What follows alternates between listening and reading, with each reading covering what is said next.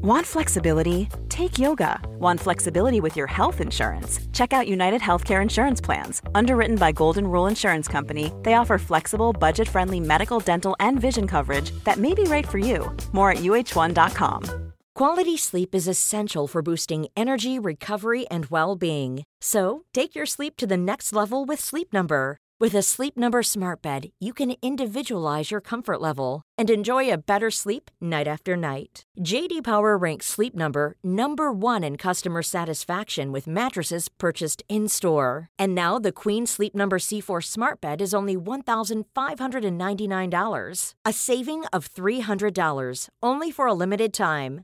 For JD Power 2023 award information, visit jdpower.com/awards. Only at Sleep Number stores or sleepnumber.com.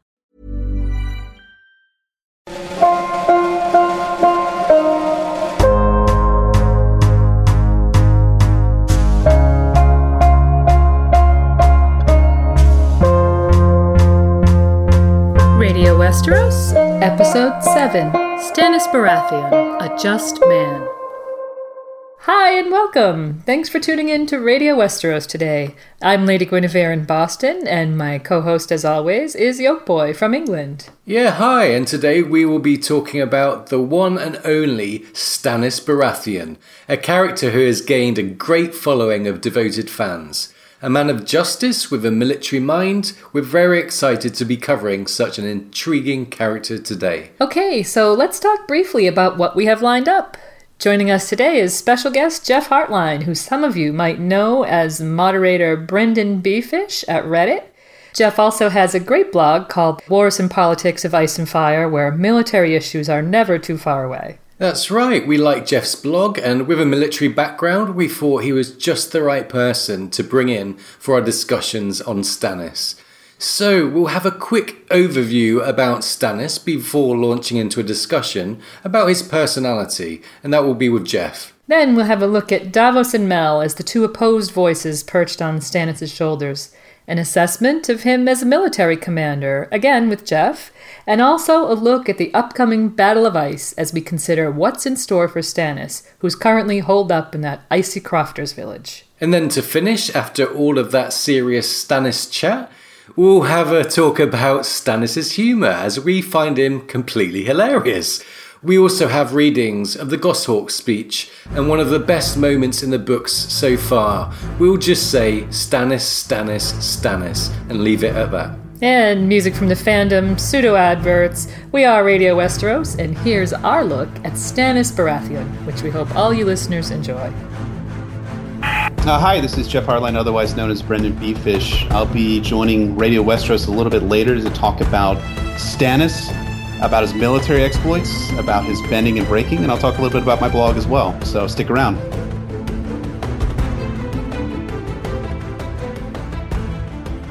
So, we're going to start today's episode by having a brief overview of Stannis. He's described as stern, humorless, and grim, more or less the opposite of his brother Robert. We're first introduced to him briefly in Bran's POV when he hears Jaime Lannister say, Robert can barely stomach his brothers. Not that I blame him. Stannis would be enough to give anyone indigestion. yeah, and, and later, from Ned's point of view, we get this description. Stannis was a different sort of man, a bare year younger than the king, yet utterly unlike him, stern, humorless, unforgiving, grim in his sense of duty. And Littlefinger continues much later, painting a very dark picture of the man. Stannis is no friend of yours, nor of mine. Even his brothers can scarcely stomach him. The man is iron, hard, and unyielding.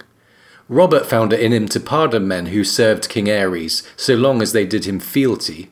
Stannis is less forgiving.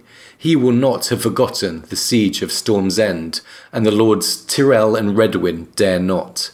Every man who fought beneath the dragon banner or rose with Balon Greyjoy will have good cause to fear.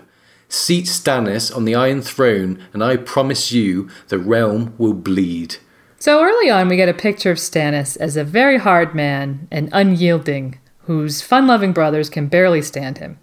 We're going to be looking at exactly that aspect of his personality shortly with today's guest, but first we'd like to suggest that Stannis Baratheon is actually full of pathos. Yeah, we learn from Maester Cressen that, and quote, hard was the word men used when they spoke of Stannis, and hard he was. Cressen also recalls that Stannis was always a solemn child, and Lord Steffon's final letter about Patchface, which says, Perhaps in time he will even teach Stannis how to laugh, certainly confirms this. But we think that solemnity can indicate sensitivity rather than the opposite. Right. And this solemn child watched his parents die and was then raised by the Castellan and Maester of his castle. He apparently craved his often absent elder brother's attention and approval. But as it turned out, he was overlooked continually and failed to gain recognition for his deeds. Yeah, Robert doesn't seem to have related well to Stannis. We've already seen Jaime and Littlefinger assert that Robert couldn't stomach his brother. And when Ned suggests Stannis be named Warden of the East in Jon Arryn's place, Robert frowned and said nothing. He looked uncomfortable. And of course, we learn that Robert has already appointed Jaime, but why overlook Stannis in the first place? Stannis served him well as a young man, barely come of age at Storm's End and at Dragonstone. Later, in Greyjoy's rebellion, he apparently commanded the naval forces brilliantly.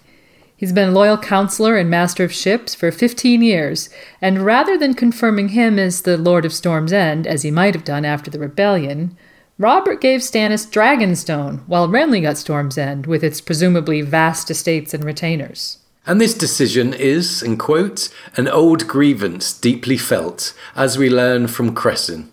In fact, Stannis makes it clear what he thinks of Dragonstone in the Cressen POV. He says, I never asked for Dragonstone, I never wanted it. So Stannis did his duty to Robert, and all he got was a lousy island. right.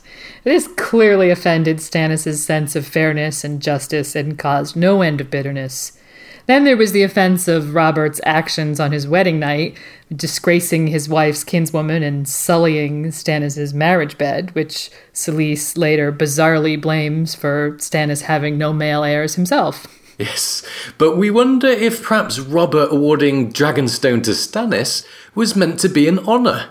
It had long been the seat of the Targaryen heirs, and it's likely that in the years before Joffrey was born, Robert considered Stannis his heir. This would be typical of Robert's rather careless manner, we think, to award an honour to his brother with no fanfare and no explanation. And it actually says that Robert needed Stannis to hold Dragonstone because a man needed to rule it, and Renly was just too young. But also, this move might have conveniently kept Stannis at a distance from Robert and it often seems like the only person Robert really related well to is Ned Stark. Yeah, and we learn very plainly in the Cressen prologue that Stannis resents his brother's closeness with Ned. From Ned getting credit for lifting the siege of Storm's End to being awarded the handship, Stannis seems jealous that Robert loved Ned like a brother and has no interest in avenging his murder or allying with his son, whom he views as another false king. So Stannis had been investigating Robert's bastards with Jon Arryn, and after Lord Arryn's untimely death, which Stannis lays at the door, unquote, of the Lannister woman, Stannis retreated to Dragonstone. It's not clear how Stannis knew to begin investigating Robert's bastards, though perhaps proximity to Cersei and Jaime might have given him some clues. Right, and at any rate, he did begin to investigate with Jon Arryn, visiting Tobho Mott and Chataya's brothel, it can be certain that Stannis would know about Edric Storm's appearance, while Lord Arryn would be familiar with Mya Stone's. Whatever the reason, when the books open, Stannis is brooding on Dragonstone, the unappreciated younger brother, sullen and resentful, full of suspicions and jealousies. And of course, once Robert died, Stannis views himself as the rightful king, his resentment only grows when the Lannisters proclaim Joffrey king and place Stannis in a position of open rebellion to gain what he views as rightfully his. In a sense, he's once again been denied his due as Robert's brother. Right. As Maester Cressen thinks, sometimes when the world grew very still and silent of a night, he fancied he could hear Lord Stannis grinding his teeth half a castle away. Obviously, Stannis' sense of fairness and justice is outraged, and he now has one more grievance to add to the list of wrongs he's suffered from his brother Robert. Stannis will now stop at nothing to claim his place as the one true king of Westeros. It's all or nothing for him here on. Yes, it does seem to be all or nothing from him now. But the Cressen POV, as brief as it is, also gives us valuable glimpses into the deeper character of the man that continue to be expanded on as his arc progresses. And with that in mind, we're going to begin with a consideration of Stannis' iron will with a special guest. Robert was true steel. Stannis is pure iron, black and hard and strong, but brittle the way iron gets. He will break before he bends. Okay, now I'm joined by our very special guest, Jeff Hartline, also known as Brendan Beefish. Jeff is a contributor at Reddit where his input was appreciated so much he was asked to be a moderator. He also owns a popular A Song of Ice and Fire blog called Wars and Politics of Ice and Fire, which he'll be talking about with Yolkboy later. And on top of all this, Jeff has been asked to contribute an essay on Stannis to the Tower of the Hand, and it's this work that forms the basis of the notes we're using today as we discuss whether the Iron Man, Stannis Baratheon, does indeed bend. So, Jeff, hello, and thanks for joining us at Radio Westeros. Hey, Lady Gwen, it's a pleasure to be here. Okay, so let's talk through the notes that form part of your Tower of the Hand essay, in which you argue that Stannis is perhaps more flexible in his policies than he's given credit for, both in story and in the fandom. Sure, no problem. So, throughout the narrative, Stannis Baratheon is spoken of as being an excellent commander, but also as being brittle and inflexible. Donal Noye's quote to Jon Snow early in A Clash of Kings sets the stage. Yeah, Donal Noye says Robert was the true steel, Stannis is pure iron, and hard and strong, yes, but brittle in the way that iron gets. He'll break before he bends.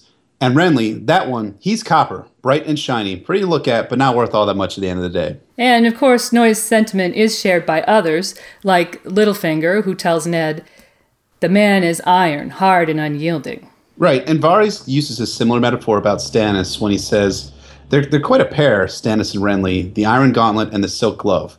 Even Catelyn Stark thinks this one will never bend. Yeah, and Davos says, My fingers will grow back before that man bends to sense. So Noye's analogy of Stannis Baratheon as iron has gained a lot of traction among fans, even some of Stannis' fair share of fan admirers. Many readers admire his tactical and strategic acumen and view his actions in saving the Night's Watch from wildling invasion favorably.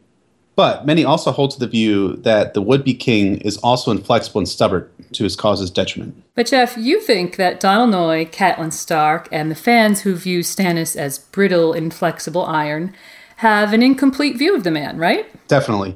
Well, I think that Stannis is indeed hard and strong. The brittle and the breaking aspect of the metaphor is lacking. I think that Stannis is much more flexible than in universe characters and fans give him credit for. And I think his flexibility goes a lot farther back into the timeline than commonly thought. Okay, so let's look at this assertion, starting with the metaphor of Proudwing. Well, Davos's first chapter in A Clash of Kings opens with Stannis burning the statues of the Faith of the Seven. The chapter ends with Stannis explaining his rationale in forsaking the faith in the form of a story from his youth. Right. Stannis' abandonment of the Faith of the Seven in favor of R'hllor sticks out on a reread. In fact, we'll be addressing this scene in our first reading and in the segment which follows. It really does show a religious pragmatism that challenges the image of Stannis as inflexible and never wavering in his convictions or opinions. Yeah, I, I, think there is something in what Stannis says that shows a flexibility and willingness to abandon weak or lost causes in favor of those that might bring profit or seem evidentially true. It's really interesting because the story really doesn't seem to fit with the picture that a lot of the characters and fans have of the man. Where Stannis isn't yielding as many hold, he likely wouldn't have abandoned the faith of the Seven and just kind of as a rhetorical question, would he have later gone to abandon his atheism as well? Yeah, good point. It seems that Stannis' view of religion gives some perspective on the fact that he's willing to change his mind where he's convinced. While Stannis doesn't really show a partisanship over his faith in the Red God, his conversion based on evidence shows a frame of mind that isn't iron willed. And more importantly, the metaphor shows that Stannis needed to be convinced before changing his mind on religion. Right. And as we'll see, Stannis wasn't really a fanatic. His faith in R'hllor is sometimes portrayed as self-serving, given the fact that Melisandre believes him to be Azor Ahai reborn. But as most of Westeros follows the faith of the Seven, it doesn't really gain him popular support from lords or smallfolk. And if he's not gaining followers and isn't a R'hlloric fanatic, there must be some other pragmatic reasoning behind his conversion to the Red God. Well, there must be. Dare we say it's Melisandre promising to use her powers to deliver him his throne? Well, so now let's take a look at Stannis' counselors. Early in the series, Davos Seaworth and Melisandre of Asshai are presented as Stannis' chief counselors, and as we'll discuss shortly in another segment, both frequently presented opposing counsel for Stannis. Later, Jon Snow serves a vital role in counseling Stannis away from foolhardy military and diplomatic actions. Now let's take a look at one underexamined example from Davos. Okay, so in A Storm of Swords, Stannis was in a weak political position. After being defeated by the Lannisters and Tyrells at King's Landing, Stannis was down to a few thousand soldiers and a vastly depleted treasury. More than that, he was deprived of good counsel. Davos was missing in action after the Battle of the Blackwater and presumed dead. In place of Davos, Stannis had Melisandre and Sir Axel Florent as advisors. Melisandre advocated religious, often magical solutions to problems, while Axel Florent assumed Davos's place as right-hand advisor to Stannis. But Axel Florent was no Davos Seaworth when it came to providing good ethical counsel to Stannis. Right, and it was Sir Axel who counseled Stannis to invade and loot Claw Isle, a small island in the Narrow Sea, whose lord had bent the knee to Joffrey after the defeat on the Blackwater. Yeah, if the island and castle were sacked, Stannis would have had the coin necessary to continue his war against the Lannisters. Stannis seemed ready to heed Axel's morally dark counsel. To Stannis, it was a pragmatic plan, mostly on account of how easily it could be accomplished. However, Davos returned his Dragonstone and suggested otherwise. And here's Davos's quote I make it folly, ay, and cowardice. You say we ought to show the realm we are not done. Strike a blow, make war, ay, but on what enemy? You'll find no Lannisters on Claw Isle. So Stannis actually relented from this plan, even after he said it was feasible. He even went so far as to call it quote unquote evil when he and Davos spoke alone after the meeting with Sir Axel. And in response for Davos' speaking truth to power, he elevated Davos from knight to lord and from lord to hand of the king. Yes, he did. So, Stannis' reputation throughout the Seven Kingdoms and among fans is that of a man of absolute morality and resolute justice. Yet, when examined more closely, Stannis' moral decision making seems to have profound flexibility. And in this, we see both good and bad intent as well as good and bad outcomes. We also see Stannis as approaching something resembling utilitarianism in matters of both justice and morality. Right. In Stannis' stated view, fealty to the king was what was owed by noble and commoner alike. But when Stannis' brother Robert rose in rebellion against the crown, Stannis was faced with a difficult moral choice. He was. He even says, quote, Aerys, if only you knew, that was a hard choosing. My blood or my liege, my brother or my king. Meaning, if Stannis chose to keep faith with Aerys II, he would place himself in opposition to Robert. If he chose his brother over the king, he would violate his oath of loyalty to the king. It was a hard choosing, but in the end, Stannis chose his brother over the king. More than simply aligning with his brother in the rebellion, he actively fought and starved for his brother's cause. And in this, we see an early example of Stannis' flexible view of ethics. So, as we also saw in the example of Proudwing, Stannis abandoned the faith of the Seven when it showed itself to be false in Stannis' eyes. However, he showed a surprising amount of religious toleration for those who practiced other faiths. While Melisandre and others counseled Stannis to adopt decidedly intolerant religious practices, Stannis refused. Moreover, he seems to accept that Davos is a believer of the faith. But to say that Stannis had something of a modern view regarding the freedom of religion wouldn't be quite correct. Stannis did order the godswood burned at Storm's End as an offering to R'hllor after he seized the castle, though how much of that was Stannis' instigation or Melisandre's is up for debate. True, and the fact remained that the faith of R'hllor was not widely practiced in Westeros, and was viewed with suspicion and fear by many Westerosi. This was something that Stannis came to recognize over the course of the books, for Stannis, perhaps the biggest stumbling block to winning more swords to his cause was his involvement with R'hllor. Yeah, though many who came to his side after Renly's death swore fealty both to Stannis and to R'hllor, there were others that did not. Were those that didn't treated unequally, persecuted, or executed? In fact, no. Davos Seaworth was elevated to handship despite his renewed adherence to the faith of the Seven, while useless practitioners of R'hllor, such as Lord Alester Florent, were demoted and later executed for treason. Right. And this religious toleration as a means of expanding also extended to the old gods of the north. Stannis could have attempted to force a new religion on the Northmen, but he resisted that impulse in two key ways. First, he decided to leave Melisandre at Castle Black instead of taking her on campaign with him in the north. And later, when those fervent in their devotion to the Lord of Light advised Stannis to burn unbelievers to stir R'hllor to fight on behalf of Stannis' beleaguered host, granted, he later executed some of his men through immolation, but it was not as an offering to R'hllor.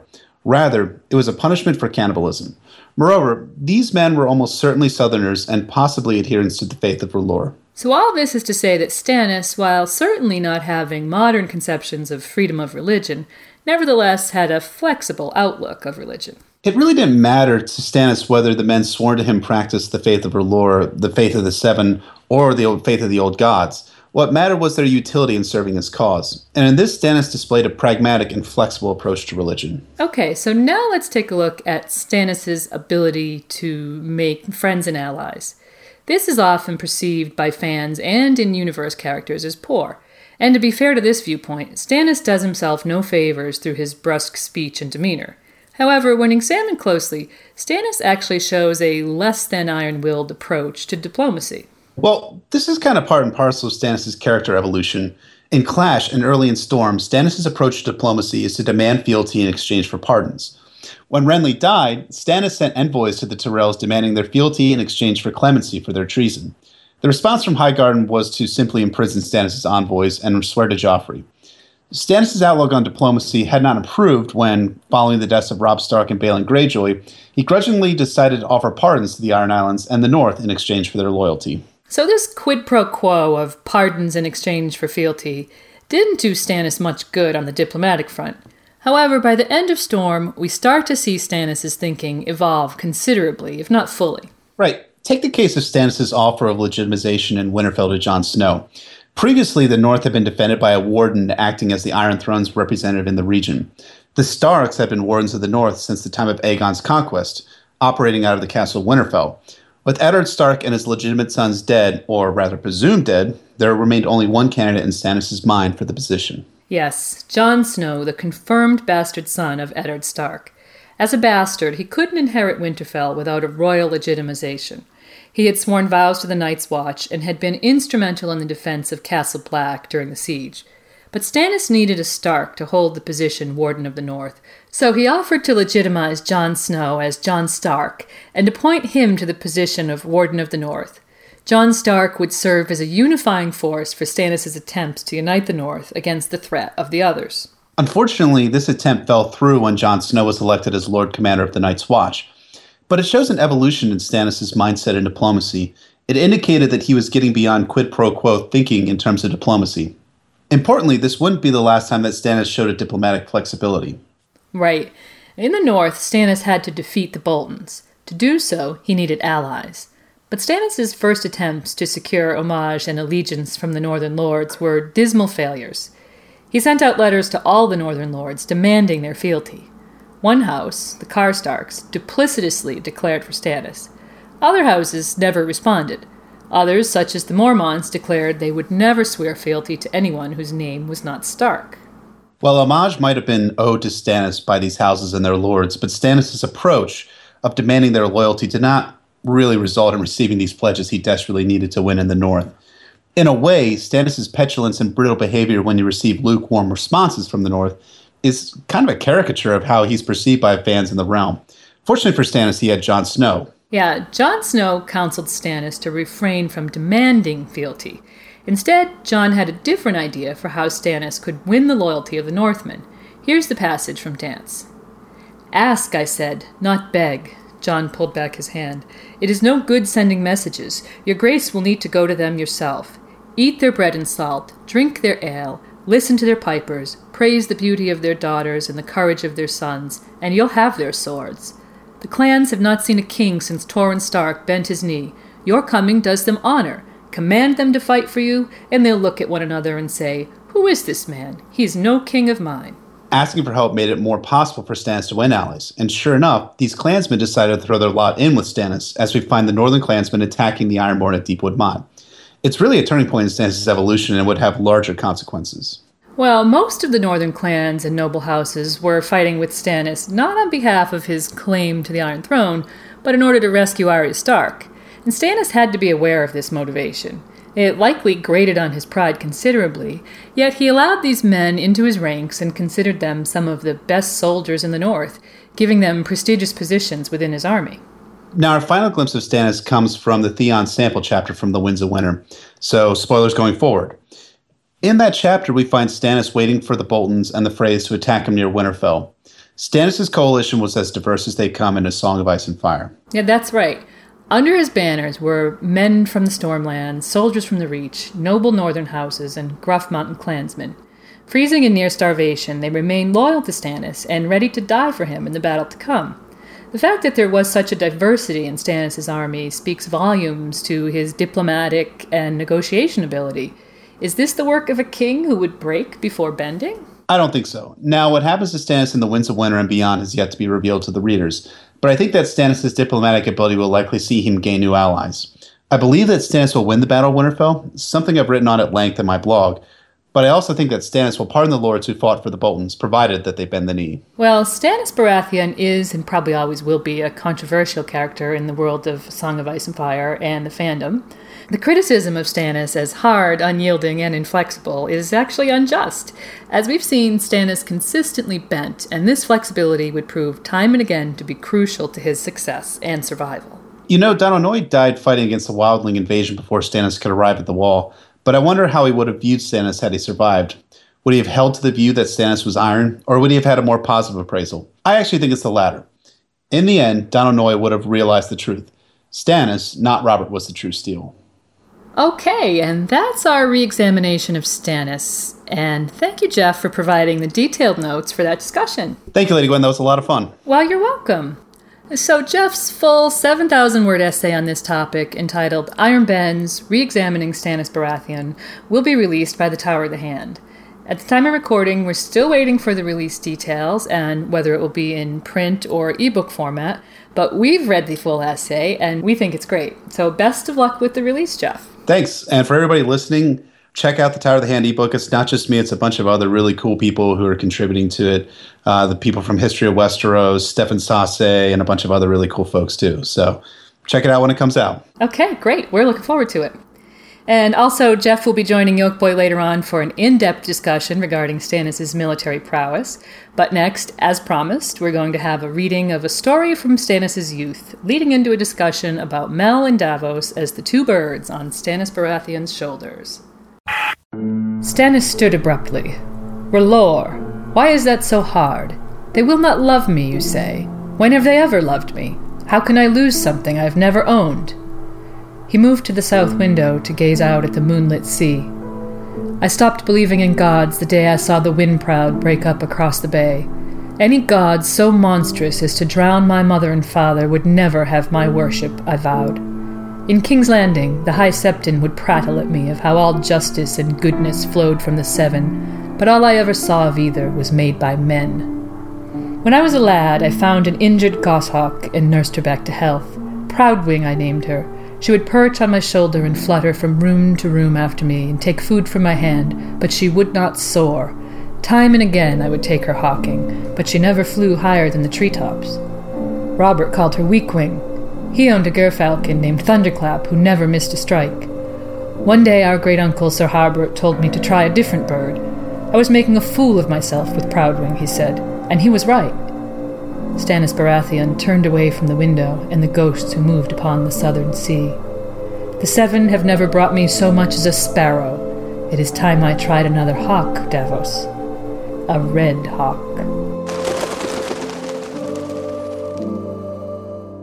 So, some interesting background on Stannis' sad history there, and it seems like the ghosts of his past are influencing his future policies. So now we're going to look at Stannis' relationship with Davos and Mel, where we feel there's some very interesting dynamics going on. Yeah, okay. So in that passage from A Clash of Kings, Stannis talks about his disillusionment with the Seven, which came after he witnessed his parents' death in a storm on Shipbreaker Bay. He then goes on to equate the faith of the Seven with his one time pet goshawk, while suggesting that the faith of R'hllor might be a different kind of hawk altogether. Not only does he reveal a pragmatic and somewhat cynical view of religion, but the thrust of the discussion leaves some room for correlating Davos and Mel with those two religions. In this sense, one could view Davos and Mel, arguably the chief of his advisors, as opposing birds on his shoulders. And perhaps like Odin, who was a Norse god, he had ravens on his shoulder, Hugin and Munin, who represent thought and memory, or the shoulder angels of Christian iconography, Mel and Davos represent a duality in Stannis' thinking that in his cynical pragmatism he feels free to embrace. Yeah, it's been argued by Jeff in the previous section that Stannis grows in flexibility surrounding the issue of religion as his arc progresses, and it's possible this could be tied to Davos's rise as a principal advisor.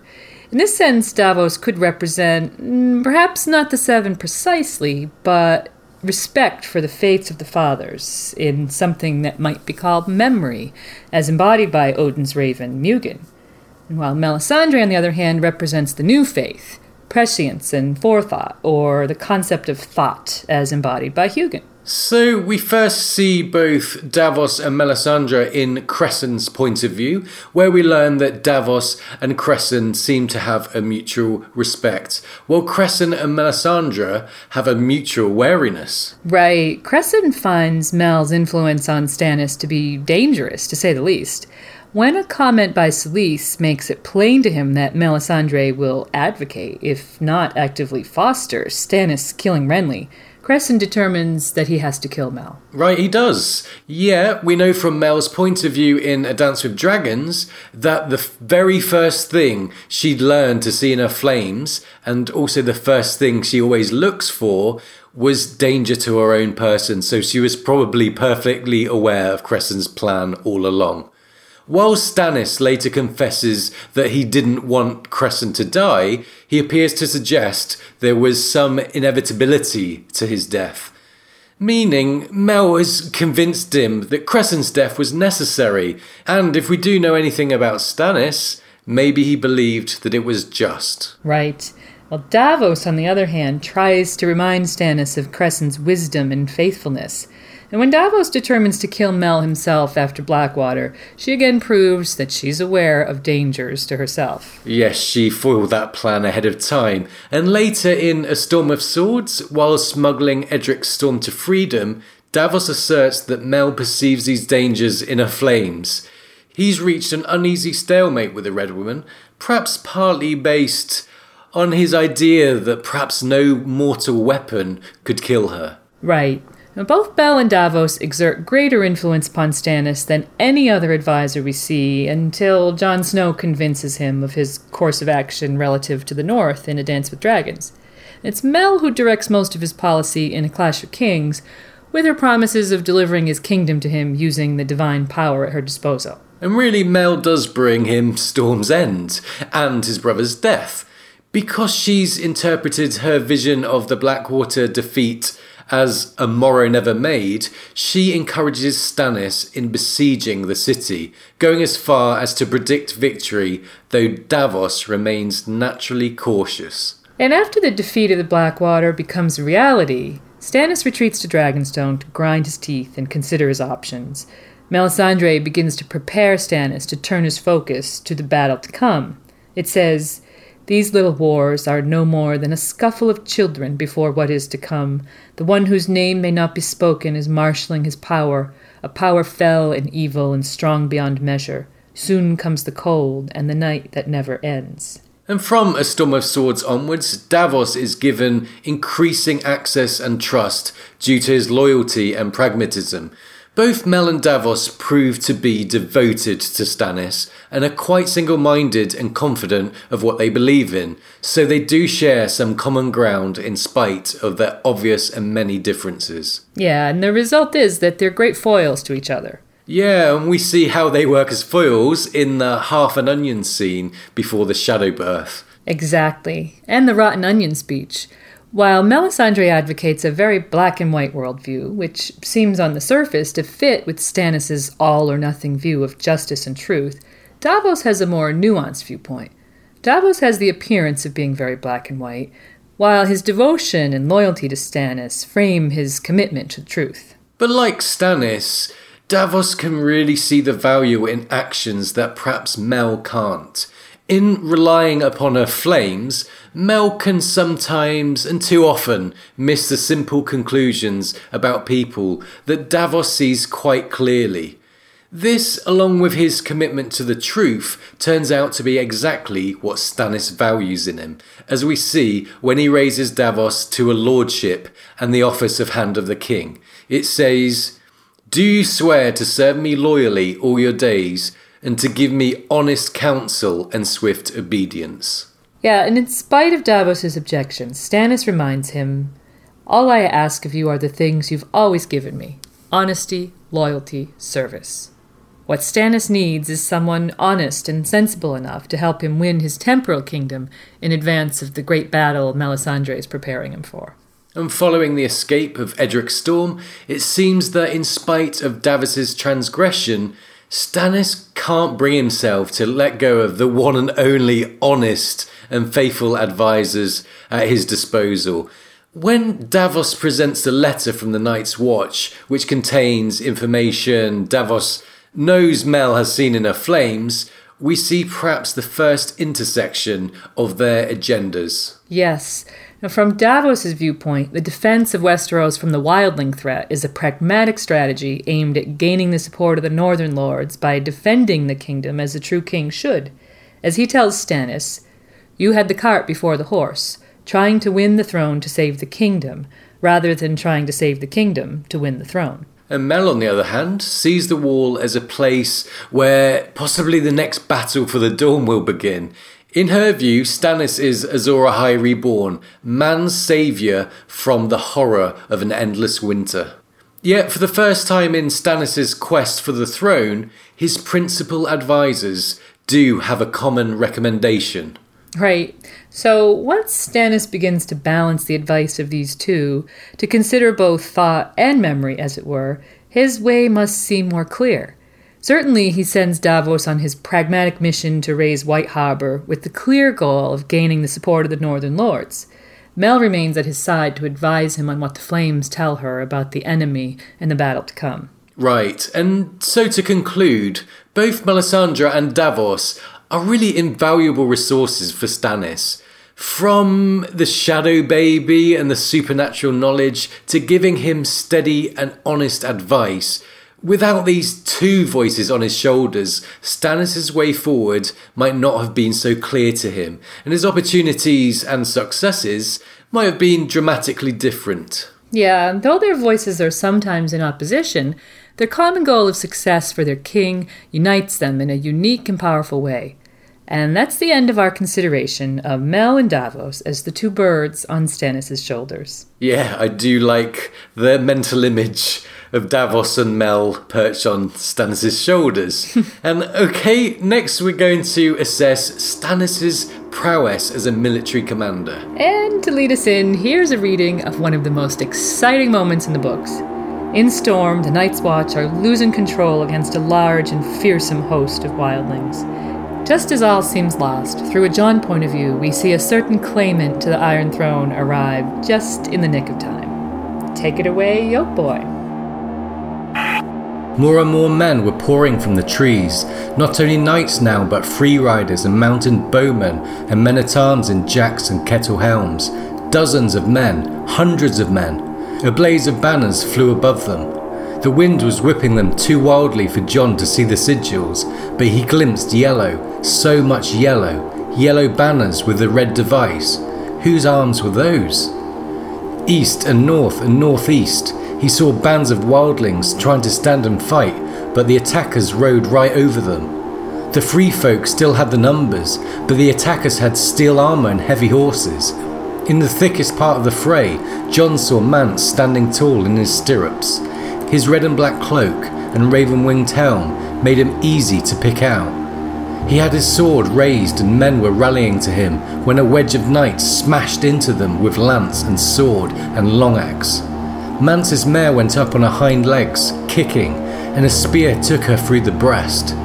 Then the steel tide washed over him. It's done, Jon thought. They're breaking. The wildlings were running, throwing down their weapons. Hornfoot men and cave dwellers and Thenns in bronze scales, they were running. Mance was gone. Someone was waving Harma's head on a pole. Tormund's lines had broken.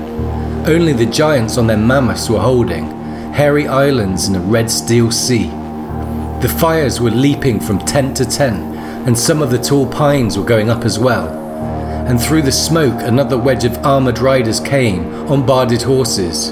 Floating above them were the largest banners yet, royal standards as big as sheets, a yellow one with long painted tongues that showed a flaming heart, and another like a sheet of beaten gold with a black stag prancing and rippling in the wind. Robert, Jon thought for one mad moment, remembering poor Owen. But when the trumpets blew again and the knights charged, the name they cried was Stannis. Stannis! Stannis!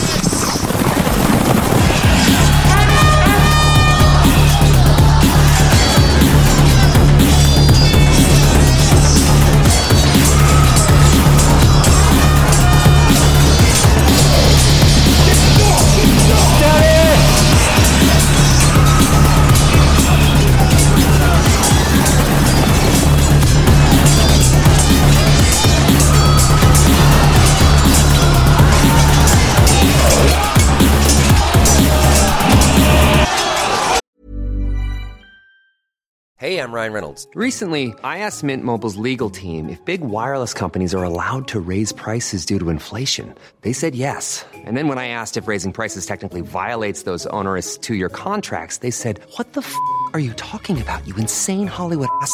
So to recap, we're cutting the price of Mint Unlimited from $30 a month to just $15 a month. Give it a try at mintmobile.com slash switch. $45 upfront for three months plus taxes and fees. Promo rate for new customers for limited time. Unlimited more than 40 gigabytes per month. Slows. Full terms at mintmobile.com. Hey everyone, I've been on the go recently Phoenix, Kansas City, Chicago. If you're like me and have a home but aren't always at home, you have an Airbnb. Hosting your home or a spare room is a very practical side hustle. If you live in a big game town, you can Airbnb your place for fans to stay in. Your home might be worth more than you think. Find out how much at airbnb.com/slash host.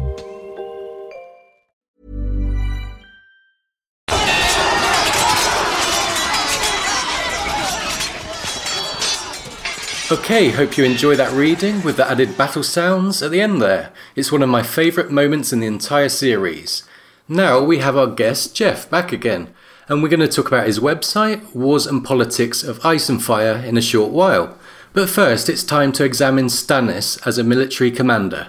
Jeff, who has a military background and is well versed in these kind of military analysis, has prepared some notes that we're going to talk through. So, hi Jeff, thanks for joining me for this chat. Would you like to start the ball rolling as we consider Stannis' military prowess? No problem. Okay, so the constant that runs through the story of A Song of Ice and Fire is that of war. Battles and wars rage across Westeros and Essos and sweep the characters in A Song of Ice and Fire into titanic struggles for power, lands, honors, and rights. Yes, so inevitably, fans wonder who is the greatest military commander in the series? Jeff, who's the best commander in your opinion? It's an interesting question, but I think it's too broad to really answer. There are a lot of candidates put forward, but what qualities actually make them the best? For me, my own subjective idea is that best is a is a determination that we make as individuals. Right. We should rather be asking who is the most well-rounded military commander in Westeros. Right, and so how would you define well rounded? Well, it's probably someone who's a good military strategist and an adept tactician. He would probably have broad experiences commanding at sea and on land. It's someone who would probably also be an expert defender and attacker, someone who wins battles as an infantry commander and as a maneuver cavalry commander. And he would probably command respect from both his men and his enemies. So, to be considered well rounded, someone would need to fit all of this criteria. And who do you think fits best? I think really the only individual in the series who fits this bill is Stannis Baratheon. To underline this, I think we should examine four of Stannis' battles where he shows different militaristic qualities each time. Uh, the first would be the holding of Storm's End, the second, the naval battle in the Greyjoy Rebellion, The third, the Battle of the Blackwater, the really famous one. And then fourthly, the surprise at the wall, where you just had your last reading. Yeah, so let's examine and demonstrate the different facets of Stannis' military abilities. First, the Storm's End, and we can see Stannis, the defender. Right. Storm's End was about defense. Stannis also seemed to live in the shadow of his brother Robert, so it kind of stands to reason that Stannis' forced forays into military command came at the behest of his brother Robert. When Robert rebelled, Stannis was tasked with holding Storm's End. Holding Storm's End was important for Robert, but for Robert, it was of kind of secondary value in defeating the Targaryens. Right, but when Robert was defeated at the Battle of Ashford by Randyll Tarly, it cleared Targaryen loyalist forces to move on Storm's End. The Tyrell army set up camp outside the walls of Storm's End, while the royal fleet, led by Paxter Redwyne, closed off Shipbreaker Bay. So, a lesser leader would have capitulated or sought honorable terms for surrender, but Stannis did nothing of the sort. His orders were to hold the castle, and he would be damned if he surrendered. And so Stannis actually held the castle for against the might of the Reach for a whole year. And by the end of his tour, uh, Stannis and his men were down to eating rats, but he held all the same until Lord Eddard Stark marched on Storm's End and the Reach dipped their Targaryen banners. Yeah, this was a serious act of determination and defiance, military integrity and mental strength on display here. Bear in mind that Stannis was only 18 or 19 years old at that time. Yes, holding Storm's End like this, with the Tyrells dining in sight, proves outright that Stannis has the endurance, willpower, and determination to be considered a great defender in military terms. Okay, so now let's assess Stannis as a joint warfare commander and show his adaptability and versatility. These qualities are evident in Stannis' battle during the Greyjoy Rebellion. Right. So Stannis' defense of Storm's End and his subsequent seizure of Dragonstone earned Stannis a share of power in the new Baratheon realm. With Robert as king, Stannis was appointed to the position of Master of Ships. From this position, he commanded the Royal Navy of Westeros. So when the Iron Islands under Balon Greyjoy rose in rebellion a few years after Robert's rebellion, Stannis would be the linchpin for all naval operations against the rebels. And the Greyjoy struck before Robert could assemble the military assets of Westeros to respond to the rebellion. Victarion Greyjoy and the Iron Fleet sailed into Lannisport and burned the Lannister fleet that was preparing to sail against the Greyjoys. This surprise attack put the Iron Throne on the defence. Ironborn raided the west and Rodrik Greyjoy laid siege to Seagard. Basically, the Greyjoy Rebellion got off to a really great start, and it might have continued except for a certain master of ships. Stannis, of course, being that master of ships. So Stannis again joined the royal fleet with his former enemy Paxter Redwyne at the Arbor and sailed north along the west coast of Westeros. Off the coast of Fair Isle, he laid a trap for Victarion Greyjoy. Victarion remembers what happened next. Yeah, and I have the quote. It says, the memory of Fair Isle still rankled in the Iron Captain's memory. Stannis Baratheon had descended on the Iron Fleet from both north and south, whilst they were trapped in the channel between the island and the mainland, dealing Victarion his most crushing defeat. So, kind of consider this Stannis Baratheon won a crushing victory against a people whose military prowess was rooted in its naval superiority. And he defeated a rival commander who is perhaps the greatest naval commander seen in the series. That's incredible. Yes, it really is. For Victarion, seafaring was a way of life from a very young age. Stannis had been involved with ships for a relatively short amount of time in comparison, and he smashed the Iron Fleet. It's seriously impressive. And with the Ironborn sea power destroyed, Robert and his army could now move easily into the Iron Islands and destroy the Greyjoy Rebellion. This is what's known as a shaping operation in military circles which is defined as an operation at any echelon that creates and preserves conditions for the success of the decisive operation. Shaping operations establish conditions for the decisive operation through effects on the enemy, population, including local leaders, and terrain. Yeah, and the actions of Stannis and his fleet cleared the Sunset Sea of the Iron Fleet and allowed for Robert and Ned to ferry royal soldiers into Pyke for the main assault against the base of Balon Greyjoy's power.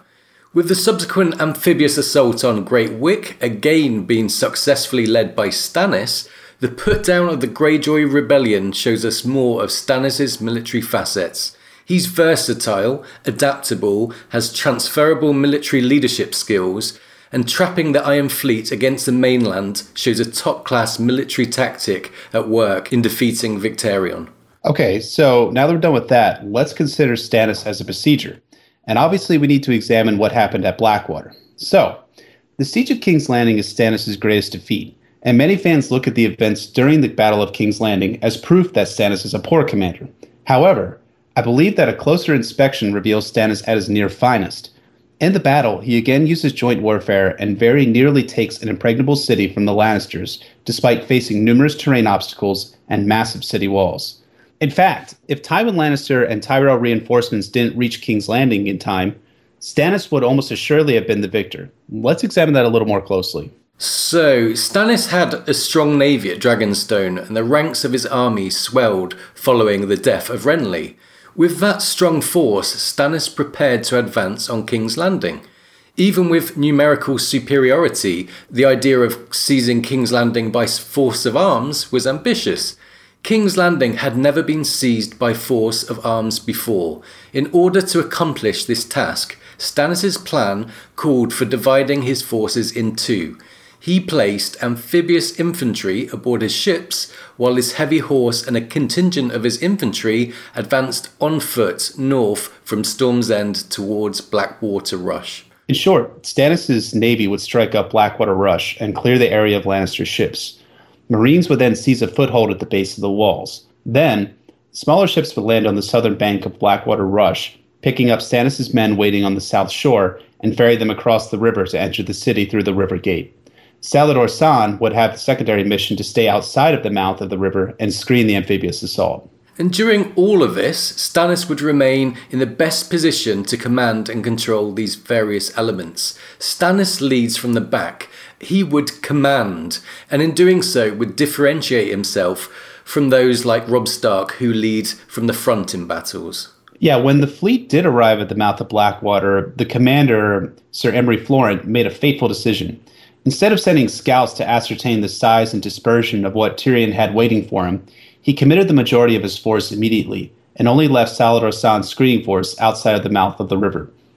Sir Imry Florent was not without his reasons. Having lost a dozen ships sailing north, he did not want to lose more ships to the acts of the gods. But not taking a peek at what's ahead of you is a damnable folly. Yeah, the entire fleet, aside from Salladhor Saan and the Lyseni sail sails, advanced towards the city walls and were met by 50 odd Lannister ships. While the fighting was fierce, Stannis' fleet broke through the first line Lannister fleet an inch closer to the walls, where they were met with a scorpion and archer fire from the city walls. A few ships managed to land soldiers at the base of the city walls, but the Imp had two more surprises in store for the Navy. Yeah, Tyrion has his wildfire trap and the giant chain. Much of Stannis' fleet were trapped and burned, only eight ships were able to land the Marines below the walls of King's Landing before the fleet was destroyed by wildfire and the chain, and this force was too small to take the city by itself. And all probably seemed lost at that point to Stannis and his men until Tyrion's own plan had the second order effect of creating a bridge of ships across Blackwater Rush. A really common saying among military leaders is no campaign plan survives first contact with the enemy. A follow up maxim and the unofficial slogan of the United States Marine Corps is, quote, improvise, adapt, and overcome. Both apply to the actions of Stannis' army at this stage of the battle. We don't know whether it was Stannis himself, a subordinate lord, or the troops themselves who made the quick decision to cross the bridge of ships. What we do know is that Stannis' soldiers crossed the burning, creaking bridge of ships towards the river gate, bringing a ram along with them. Yeah, and despite the chaos, they still brought the ram. And this organisation and thinking under extreme pressure must surely reflect favourably on their commander. And at the same time, Stannis landed troops outside of the King's Gate at the southwestern point in the city. Tyrion sent sorties of mounted soldiers out to confront the threat. While they were able to stymie Stannis' assaults against the River Gate and the King's Gate, they were unable to stop it and took heavy losses from Stannis' soldiers. At this stage, Stannis, given the circumstances, is actually doing really well, adapting and making quick and effective decisions. Right. And then along comes Tyrion's last ditch effort to save the city by leading a successful assault and defending the river gate. Then, when Tyrion was thought to be slain at the Bridge of Ships, the defenders were truly in disarray, and King's Landing was for Stannis' taking victory seemed assured. However, before the city could be taken, Renly arrived. Garlan showed up wearing Renly's armour, and Bannerman began to switch sides. Tywin and Garlan's vanguard smashed through Stannis, and a great victory in the face of adversity was snatched from him. So, what can be learned about Stannis here? Well, I think overall, Stannis' plan was a really impressive one, and one that should have resulted in his victory. It was only through bad luck that Stannis was defeated in battle. Also, Either by accident or design, Stannis' army was unique in that it took the initiative during the battle by crossing the bridge of ships. Finally, while Stannis' plan was excellent, it wasn't perfect. Though we aren't given POV insight into Stannis' commands at the battle, we do see Stannis' army adjusting to attack different points in the city, a good military leader makes small adjustments to ensure victory. Right, so despite being Stannis' biggest military failure, there's no reason to believe that his plan wasn't a good one. The troops were well organised, and if it wasn't for the surprise appearance from Tywin and the Tyrells, Stannis would probably have achieved his military objective in spite of Tyrion's excellent defensive surprises here. One remaining question mark for me is that Imry Florent, in retrospect, was the wrong man to lead that fleet into Blackwater. Given that Davos knew the water so well and is an astute person in general, it's clear he would have been the perfect man for the job. Davos later reflects that Imry just sailed right past the two chain winch towers when this had sent alarm bells ringing for Davos. Right, so does this decision reflect poorly on Stannis as a military commander? Does it highlight a weakness with Stannis' people skills and choices for personnel? Well, it's a complex issue, and it's too easy to say Stannis should have led with Davos. Imry Florent is Stannis' brother in law, and the feudal organization and social strata dictate that certain people are very important. You need their support, and there's almost a protocol that would be unwise to break. In this case, the Florents and their influence were important to Stannis, and raising a common smuggler to supreme naval commander would have almost certainly been an insult to the honor of honor crazed nobility, especially ones as vain as the Florents. Yeah, that's right. I think we can say that in hindsight, Davos should have led the ships and perhaps would have avoided the traps. But with a deeper contemplation, perhaps the mistake was quite understandable. Stannis does raise Davos to hand afterwards, perhaps an indication that Stannis does learn from his errors. Okay, so after that look at Blackwater, now let's look at Stannis at the wall. So after the defeat at Blackwater, Stannis was left with a really small host, uh, essentially powerless to try and take the Iron Throne. The Night's Watch needed help, and Stannis answered. He arrived at Eastwatch, and realizing that time was of the essence, he left his infantry and took an entirely mounted force of Night's Watchmen and his own knights and cavalry and advanced west at a rapid pace. Previously, we saw Stannis as a good naval commander, a good defender, and a really unlucky besieger. Here we see Stannis as the greatest maneuver commander this side of Brynden Blackfish and Robb Stark. So, Stannis was heading towards a huge wildling host. Jeff, do you want to talk us through the tactics that he used here? The plan was simple and direct. When Stannis and Cotter Pyke were near the wildling camp, he divided his combined force into three parts. The Night's Watch, under command of Cotter Pyke, struck first, attacking the left flank of the wildling lines.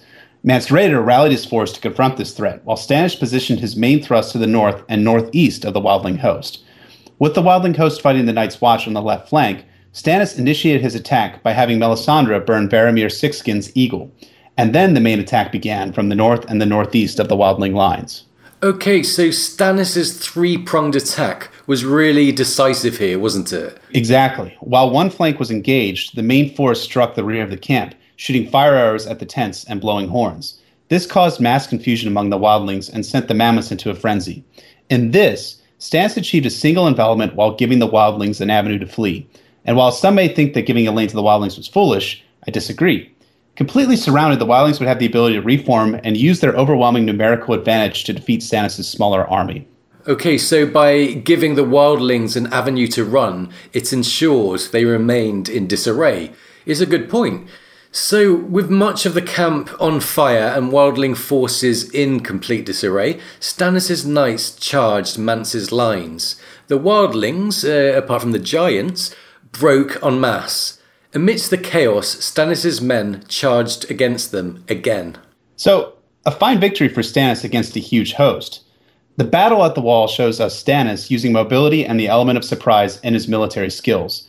What's so interesting about this battle is something that's left unstated in the text. Stannis witnessed the tactics that had been used to defeat him at King's Landing and adapted those very tactics to the Battle of the Wall. This shows a nimble field commander able to use enemy tactics to achieve overwhelming victory. Okay, and to conclude, Jeff, after this analysis that we've just had, do you think Stannis is the most well rounded battle commander in this series? Definitely. We've talked about his ability to defend his willpower and dedication, his adaptability, naval prowess. His siege tactics were unlucky not to have paid off at the Blackwater, and he has a variety of tactics up his sleeve, as we saw him with both mobility and surprise to the wall. Put all this together, and I think he's unmatched a smart, effective, and formidable military mind. And he's going to need a great military mind as he faces the Boltons and the Freys in the upcoming Battle of Ice, as we'll discuss later. So thanks very much for the notes on military Stannis, Jeff. And we chose you to join us today because you have a very impressive A Song of Ice and Fire website called Wars and Politics of Ice and Fire. So now let's talk about that. Sure, sounds good. First of all, you're obviously interested in politics and have a military background. So, do you think George covers these aspects of his world well? And what draws you in about the way he's handled these themes? Well, first of all, thanks for so much for having me on again. Um, I've really been enjoying Radio Westeros since episode one came out, so it's an honor to be with you all today. So, does George cover the military and political aspects of a series well? Um, far be it for me to say no, considering that it's George's universe. We're just playing in it after all. But no, in all seriousness, George R. R. Martin has done an outstanding job of creating a fantasy world that somehow draws us in on account of the realism found in it.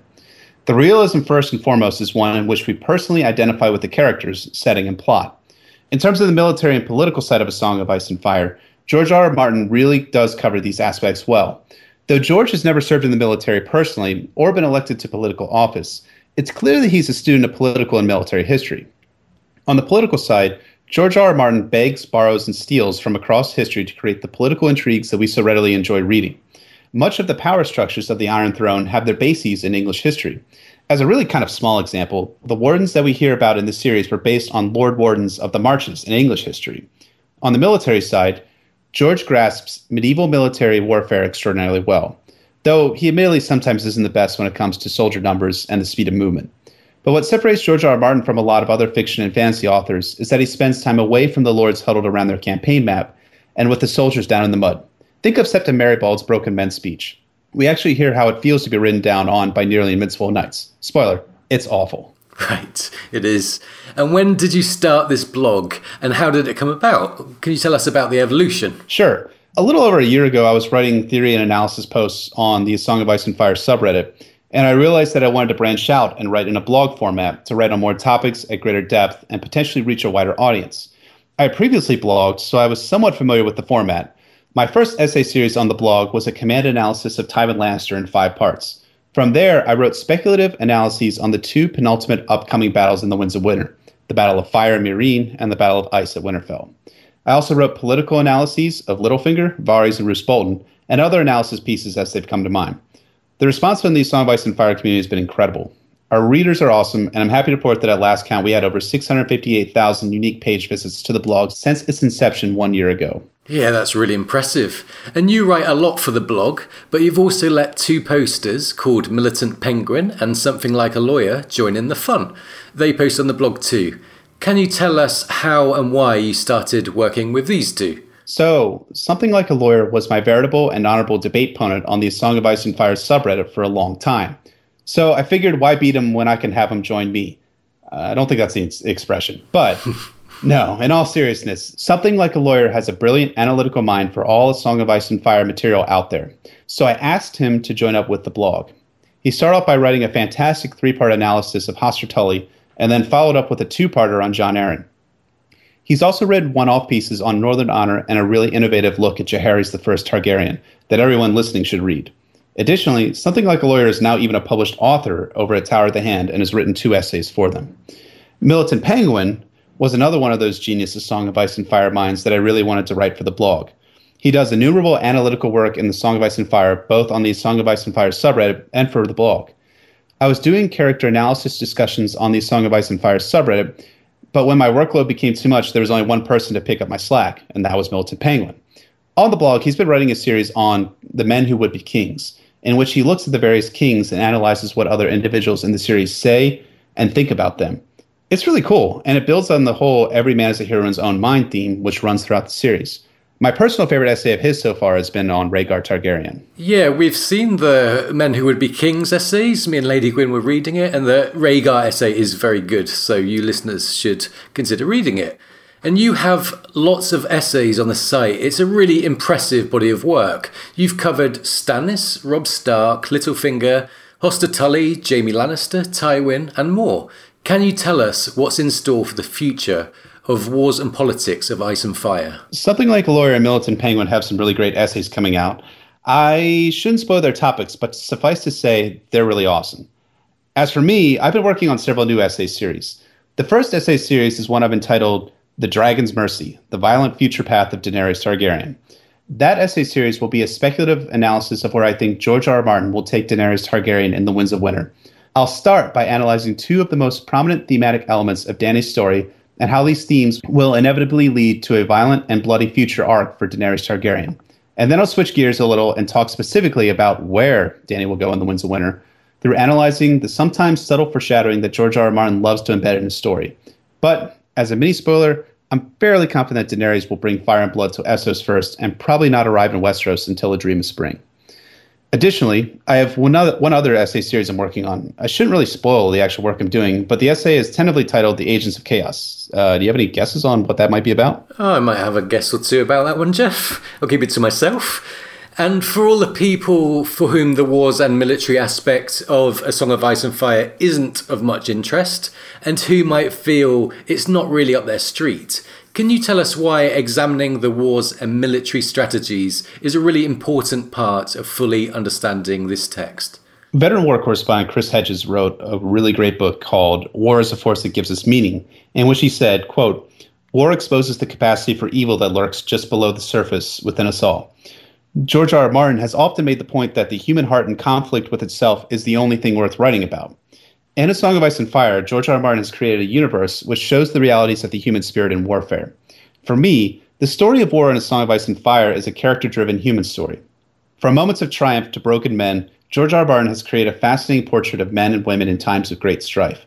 George R. R. Martin himself has talked at some length about his views on war, saying in a Telegraph interview, quote, I'm fascinated by war. War brings out the best and the worst in people. Literature of the past used to celebrate the glory of war. Then the hippie generation of the 1970s wrote about the ugliness of it. I think there's truth in both. The truth in both aspect rings especially poignant both to my experiences in reading Song of Ice and Fire and my own personal experience. Moreover, I found the triumph and tragedy found in the wars of A Song of Ice and Fire a macrocosm of the conflicts that individual characters experience in the series. So, A Song of Ice and Fire's take on war shows the breadth and depth of human experience much like actual war does, and I think that the emotional core of the story found in human conflict is a big part of why we gravitate towards George's work in the first place. And it's great hearing your views on war, Jeff. Thanks so much for joining us here at Radio Westeros. You've made a really great contribution to our episode today, and we really like your work. Best of luck with Wars and Politics of Ice and Fire, and we hope that some of you listeners will be checking it out, and we'll link via our website. So, Jeff, goodbye and thanks very much yeah, thanks so much for having me. Love being on with y'all and keep up the great work and contributions to the fandom. Cheers. Okay, and now it's time for a song from the fandom. Here's Rhymegar Targaryen with The One True King of Westeros.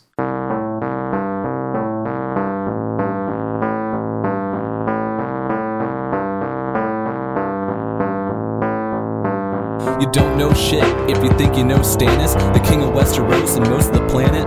You stand against me, then you stand against justice. Unlike Joff, you know my claims got substance. When shit hit the fan and Robert's rebellion, battles were fought, but my experience was telling. I held Storm's End, nearly starved to death, till I got saved by some onion breath. Kept the Tyrells tied up real tight. Things might have gone different, they've been part of the fight. Some would have been grateful for my loyal service, but not my big brother. That asshole's the worst. So I sailed on Dragonstone with a brand new fleet, crushed a Kraken, made those fools look weak. Married to but things felt a bit tainted. Robert fucked in our bed with a foreign acquaintance. Birthed dead sons before a first living girl. She came down with grayscale, makes me wanna hurl. The name Stannis, it ain't one to forget. I can fuck you right up without breaking a sweat. I don't get love, but I get respect. So better stand down before your shit gets wrecked. I'm proven in battle as a veteran commander. To say any less would be irreverent slander. Got a sense of duty as the rightful king. If you still got doubts, check the light I bring. After thinking a while about Robert's children, came a conclusion that was somewhat chillin'. I followed leads to test my theory. It all checked out, so now I'm feeling leery. Told Jon Arryn, and next thing he's toast. So I pieced out the Dragonstone to gather my host. Sent out Davos to help fill up the harbor. Got a man way up before departure. He brought back pirates, but we need every ship. I promised him gold if we get in this shit quick. I've never cared much about religion, but this chick Melisandre's got me feeling quite smitten. She sees victory up in her night fires. Better win the day, or God's a liar. Turn my back on the seven the day my parents died. So let's see how it goes with R'hllor on my side. The name Stannis, it ain't one to forget. I could fuck you right up without breaking a sweat. I don't get love, but I get respect. If you stand opposed, take some time to reflect. I'm proven in battle as a veteran commander. To say any less would be irreverent slander. Got a sense of duty as the rightful king. When I light the fire, gonna make them sing.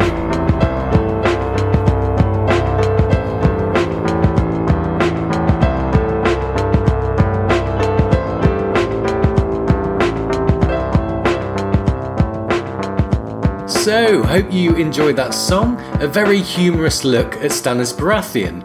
That was Rhymegar Targaryen with the one true king of Westeros. Rhymegar has a project called Westerhyme on SoundCloud. We'll link to that on our website, and he has over 20 of these nerdcore hip hop tributes to various A Song of Ice and Fire characters. Rhymegar is very knowledgeable, and that comes through on the lyrics, and they're very funny. And so, thanks to you, Rhymegar, for getting this Stannis track done at short notice. And best of luck with your Westerhyme project. We really recommend it. Now let's talk about Stannis' immediate fate and the predicament he's found himself in. Upon the advice of Jon Snow, Stannis decides against marching on the Dreadfort and allies with the northern clansmen. After taking Deepwood Motte, he turns his attention to Winterfell and Roose Bolton. In the chapter called The King's Prize, we see Stannis' host leave Deepwood Motte, and the journey to Winterfell is said to be a 15 day march, 300 miles as the raven flies. Stannis displays his usual determination here. He says, We will march and we will free Winterfell or die in the attempt. Yeah, Stannis is a serious man, and his message is clear it's all or nothing. At this stage, Stannis is in a decent position. He's acquired an equally determined contingent of northern clans with common cause. He has momentum and the confidence in his military prowess. Forty six miles are covered on the first two days by the host. As they enter the Wolfswood, a territory somewhat unsuitable for a large army with its narrow paths and so on, they make 14 miles in a day. And on the fourth day of the march, then came the snow. The marching pace decreases as the blizzards worsen, and soon it says, the king's host became a column of snowmen staggering through knee high drifts. And by the third day of snow, the host is breaking apart and very little progress is actually being made.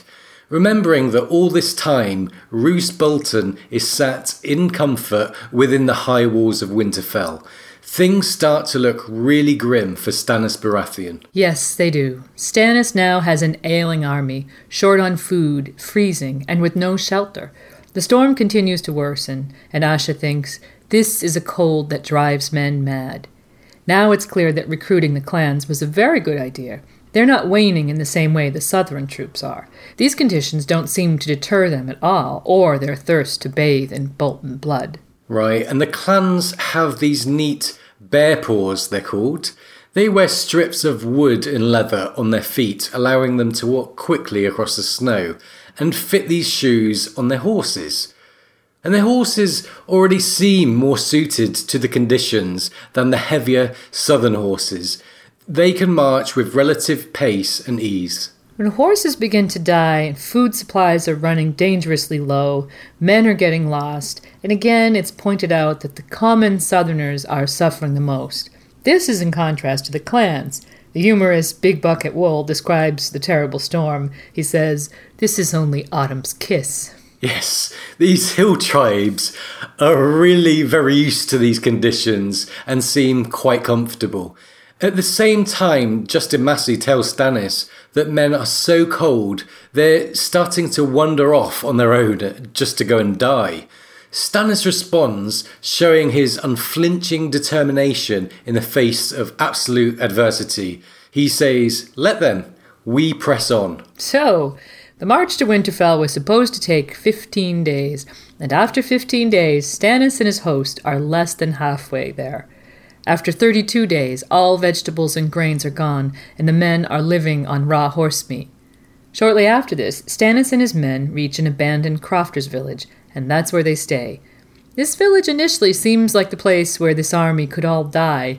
It says, Stannis Baratheon's host sat snowbound and unmoving, walled in by ice and snow, starving. However, this village might prove to be the key in Stannis's war. Yeah, despite the men now being so desperate that some have actually resorted to cannibalism, Stannis suddenly has two things going for him right now. He learns that Roose Bolton has sent around half his men to engage with him. As Stannis points out in the Theon gift chapter, and spoilers for that here on, Bolton has blundered. All he had to do was sit inside his castle whilst we starved. Instead, he has sent some portion of his strength forth to give us battle. And the second advantage Stannis has is his position holed up in this small crofters' village. He tells Theon, We hold the ground, and that I mean to turn to our advantage. So, Stannis is suddenly confident and optimistic, it seems. He knows his enemy will be well fed and fresh, yet still he seems to think that they will be no match for his depleted and starving army. Remember that Stannis is quite a realist. So, what has Stannis, this military mastermind, got up his sleeve? Well, let's look at this crofter's village. When Stannis tells Theon, We hold the ground, Theon wonders what on earth he's talking about. Theon asks, What ground? Here? This misbegotten tower? This wretched little village? You have no high ground here, no walls to hide behind, no natural defenses. Yet, replies Stannis. Hmm, so what can Stannis do here?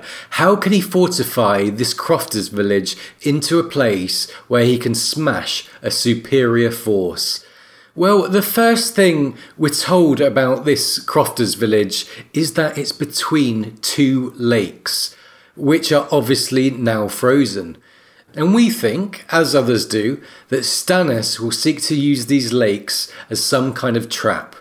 If this is what George has in mind, we might see a historical parallel unfold here.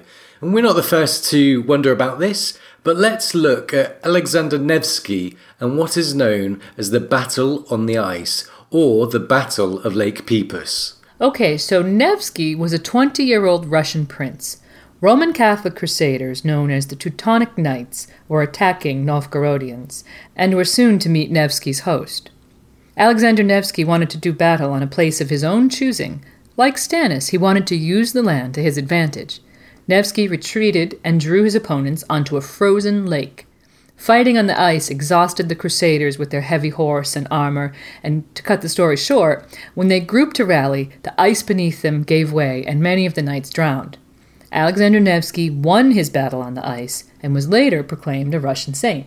And this all happened in 1242. There's obviously more to the story, but that's the gist. With Stannis in a village with two lakes, it's obviously been noted by readers that we might have a Nevsky situation on our hands. So, going back to the early part of Stannis' march, the army do actually pass by a frozen pond, and here's what happens. Yeah, and this is back on the fifth day of the march. The baggage train crossed a rippling expanse of waist high snowdrifts that concealed a frozen pond. When the hidden ice cracked beneath the weight of the wagons, three teamsters and their horses were swallowed up by the freezing water, along with two of the men who tried to rescue them. And it's pointed out that someone who fell into the lake died despite actually being rescued. This could be George giving us a very firm nod, letting us know early on that these frozen ponds and lakes mean death. And so, therefore, they could be a very effective weapon. Considering the Crofters village further, there are also small wooded islands, and we've wondered if the islands could be used as part of a trap. Yeah, if you imagine the village and these two lakes, the snow covering the vulnerable ice underneath, and then you have several islands with trees growing, visually this would give Bolton's men a false sense of security.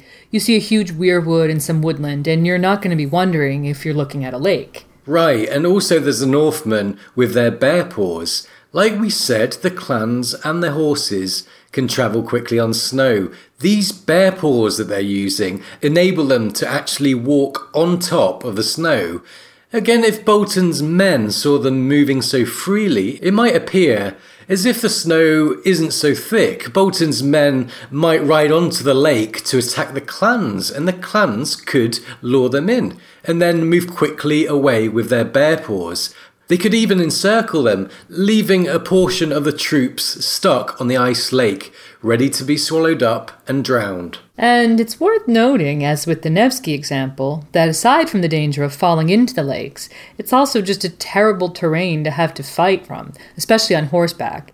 It would be completely exhausting and would soon suck the spirit from any well fed, confident attackers, as the Crusaders found out. Yeah, so these two lakes are what Stannis might be talking about when he insinuates he has natural defences on his side.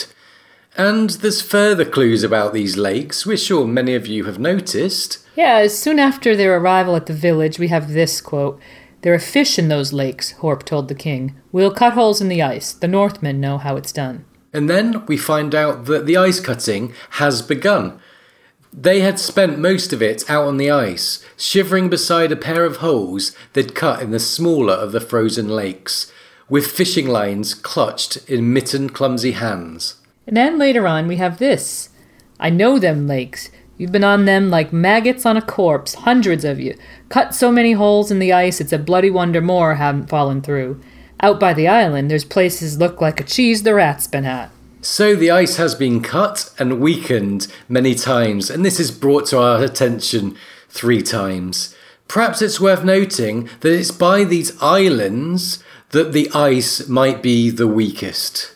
So maybe a few hints that this ice on the frozen water won't be staying solid for too long. With Stannis having already lost wagons and men to the frozen pond earlier, which he surely noticed and noted, it seems the lakes could be a large part of his strategy. But perhaps Stannis has more up his sleeve. The lakes are reasonably obvious, but maybe he can do further damage with some preparations around the village. Yeah, one idea we had was inspired by Mors Umber. Mors has been making a noise outside Winterfell trying to lure Lord Bolton out. He didn't have much of a force at all, just a few boys with him, so he dug pits. The snow covered them, and in the case of Aenys Frey, the pits were deadly. Right, and Stannis hears this story firsthand, so he might dig a few pits of his own, or something similar. It's worth noting that we are repeatedly reminded there's a large supply of peat at the village, and we've wondered if this turf might be used to create more traps, as it can create a false surface. Yeah, so we expect Stannis to lay out a few surprises like that. Stannis Baratheon, despite his men dying, eating each other, and now being trapped in snow, might be able to use almost like guerrilla warfare tactics to score a victory here. The Freys and Manderleys are riding out to meet him, and we think we know where the Manderley allegiance lies. Yes, we do. And knowing George, perhaps everything won't go as smoothly as a lot of us are hoping. But remember, Stannis holds the ground, as we hope we've shown so far in this episode. He's a smart, competent military commander. Perhaps this battle of ice will, as many wars do, come down to who understands the terrain better, and despite not being a Northman himself, we know Stannis is smart enough to turn the cold, the snow, and the frost to his full advantage. Yeah, and we think the role of the northern clans will be really crucial here. We don't think it's for nothing that we're continually reminded how comfortable they are in these conditions, as well as showing the same determination as Stannis to win this war. Yeah, and so that's our look at the Battle of Ice. Now we're going to conclude the episode with a look at Stannis' humor. He's a very funny man in his own way, But first, here's a message from today's sponsors.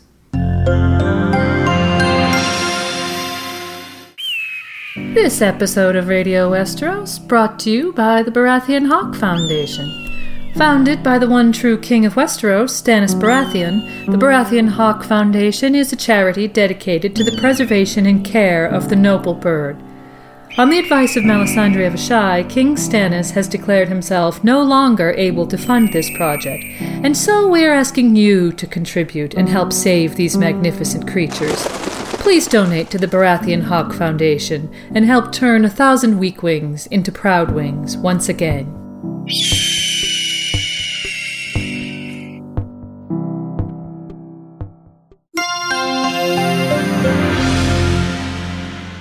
Okay, that was a message from today's sponsors.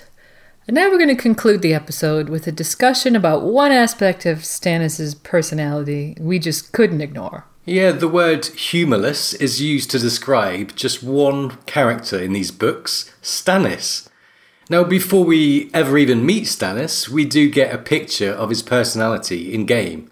Ned, who seems like a decent judge of character most of the time, thinks Stannis was a different sort of man, a bare year younger than the king, yet utterly unlike him, stern, humourless, unforgiving, grim in his sense of duty. So, stern, unforgiving, grim in his sense of duty, all of this I think we can agree on.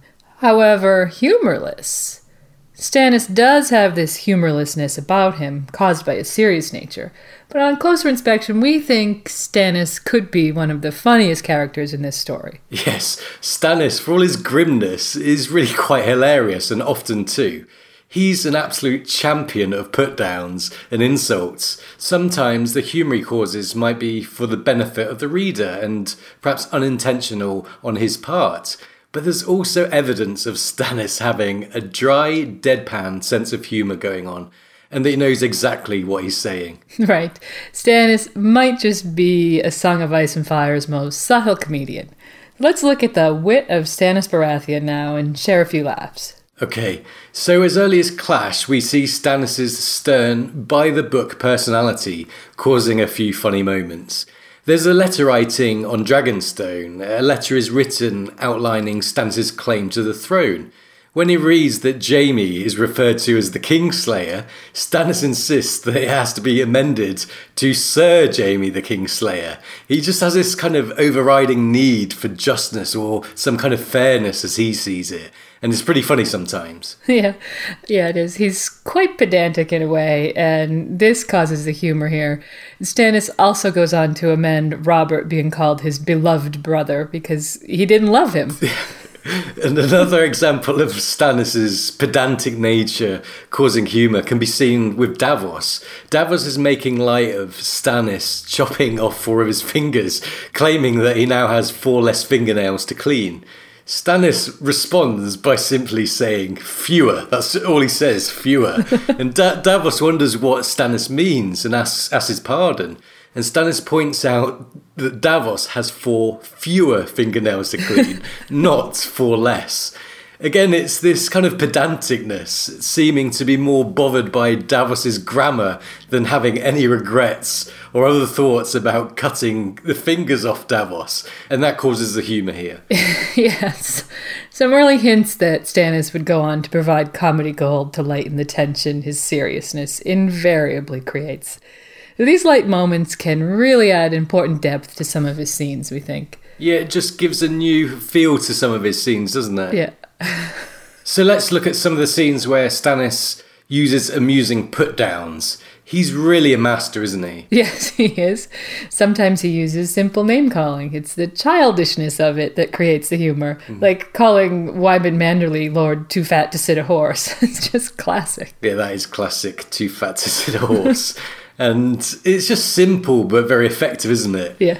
And when talking to Jon about the castles at the wall needing to be garrisoned, we have this. No, sire, I, I agree that the castles must be garrisoned. The boy commander agrees. How fortunate. So Stannis just gets in his pinch of sarcasm, using his wit to display his power and authority, and he can put people in their place very quickly. And we don't have much doubt that Stannis, despite his manner, would be getting some satisfaction from his use of wit here. Rather than being unaware or humorless, we think it's just kept internal. There's a great example when he insults Renly. Yeah, it's when Renly is talking about his new wife, Margaery, and he says, You'll be pleased to know that she came to me a maid. And Stannis responds, In your bed, she's like to die that way. Oh, Stannis must have been quite pleased with himself here. And these kind of one line insults are seen a lot. He also seems to have a particular problem with ass kissers and bootlickers. When Davos notes that Lord Celtigar found the incest letter admirable, Stannis responds that had I shown him the contents of my privy, he would have called that admirable as well. Yeah, that's a good one. and there's another. Stannis is with Janos Slynt and Bowen Marsh. Bowen asks Stannis who better to lead the Night's Watch than the man who once commanded the Gold Cloaks. And bear in mind that Janos is stood right next to Stannis. And his reply is, Any of you, I would think, even the cook. He's just so blunt. His put downs are great. He doesn't care about reputations. He sees things as they are, and we just get these doses of humor from him. Is part of why we love Stannis so much. He doesn't suffer fools gladly, and he doesn't stand for sycophantic behavior, and he can humiliate people like Janos Slynt to great effect. Yeah, and I think we all wish we could put down sycophants in the way that Stannis does. It's so easily. And th- there's also his snipe about King's Landing, aimed at his sister-in-law Cersei. Stannis finds out that Gilly and Craster had incestuous ways, and he says, Her own father got this child on her. Well, get rid of her then. I will not suffer such abominations here. This is not King's Landing. Right. So we see Stannis being so insensitive, but it's just laced with this humor. And of course, there's instances of humor that we're not sure if Stannis is aware of or not. In the Theon sample chapter, ravens are squawking behind him, and Stannis turns around and tells them, Stop that noise! yes, he's giving orders to the ravens. Yes. His authority. It's quite funny, isn't it? Yeah. And uh, of course, there's Renly's Peach, which seems to really haunt this hard, serious, militaristic leader to some comedic effect. Of all the things to ruffle Stannis, this Peach seems to cut the deepest. Eventually, he confesses to Davos. I swear I will go to my grave thinking of my brother's peach. So, overall, comedy is a really relevant and important part of Stannis' personality. It creates fun for the reader in some dark situations. It allows Stannis to be stern and single minded, but still amusing and likable as a character. It somehow adds pathos to him. Just these subtle moments of hilarity that keep us all wanting more Stannis. A great layer that George has added to Stannis there. It's an interesting dynamic that's controlled very well. Yeah, and as we said, we think a lot of Stannis' humour is purposeful, but perhaps we're meant to wonder. Like the reader, the characters around Stannis are often not entirely sure themselves. In Dance, when he and Jon are negotiating, Stannis asks, Do I need to make you swear an oath before a tree? And Jon thinks, No? Was that a jape? With Stannis, it was hard to tell. And that's the end of our look at the leader, the commander, the comedian, Stannis Baratheon. His knights will be horsed, ours must fight afoot. His men will be well nourished, ours go into battle with empty bellies. It makes no matter. Sir Stupid, Lord Toothfat, the bastard, let them come.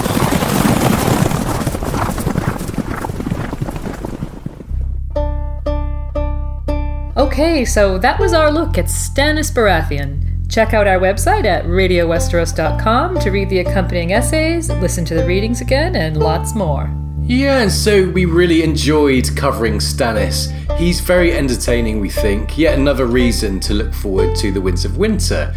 Thanks very much to Jeff for joining us today. Remember to stop by his Wars and Politics of Ice and Fire blog if you're interested in the military and political aspects of this series. Now, we can't say what we have lined up next, not because of lack of material, but because we're working on a few things. But we can promise it will be with you shortly.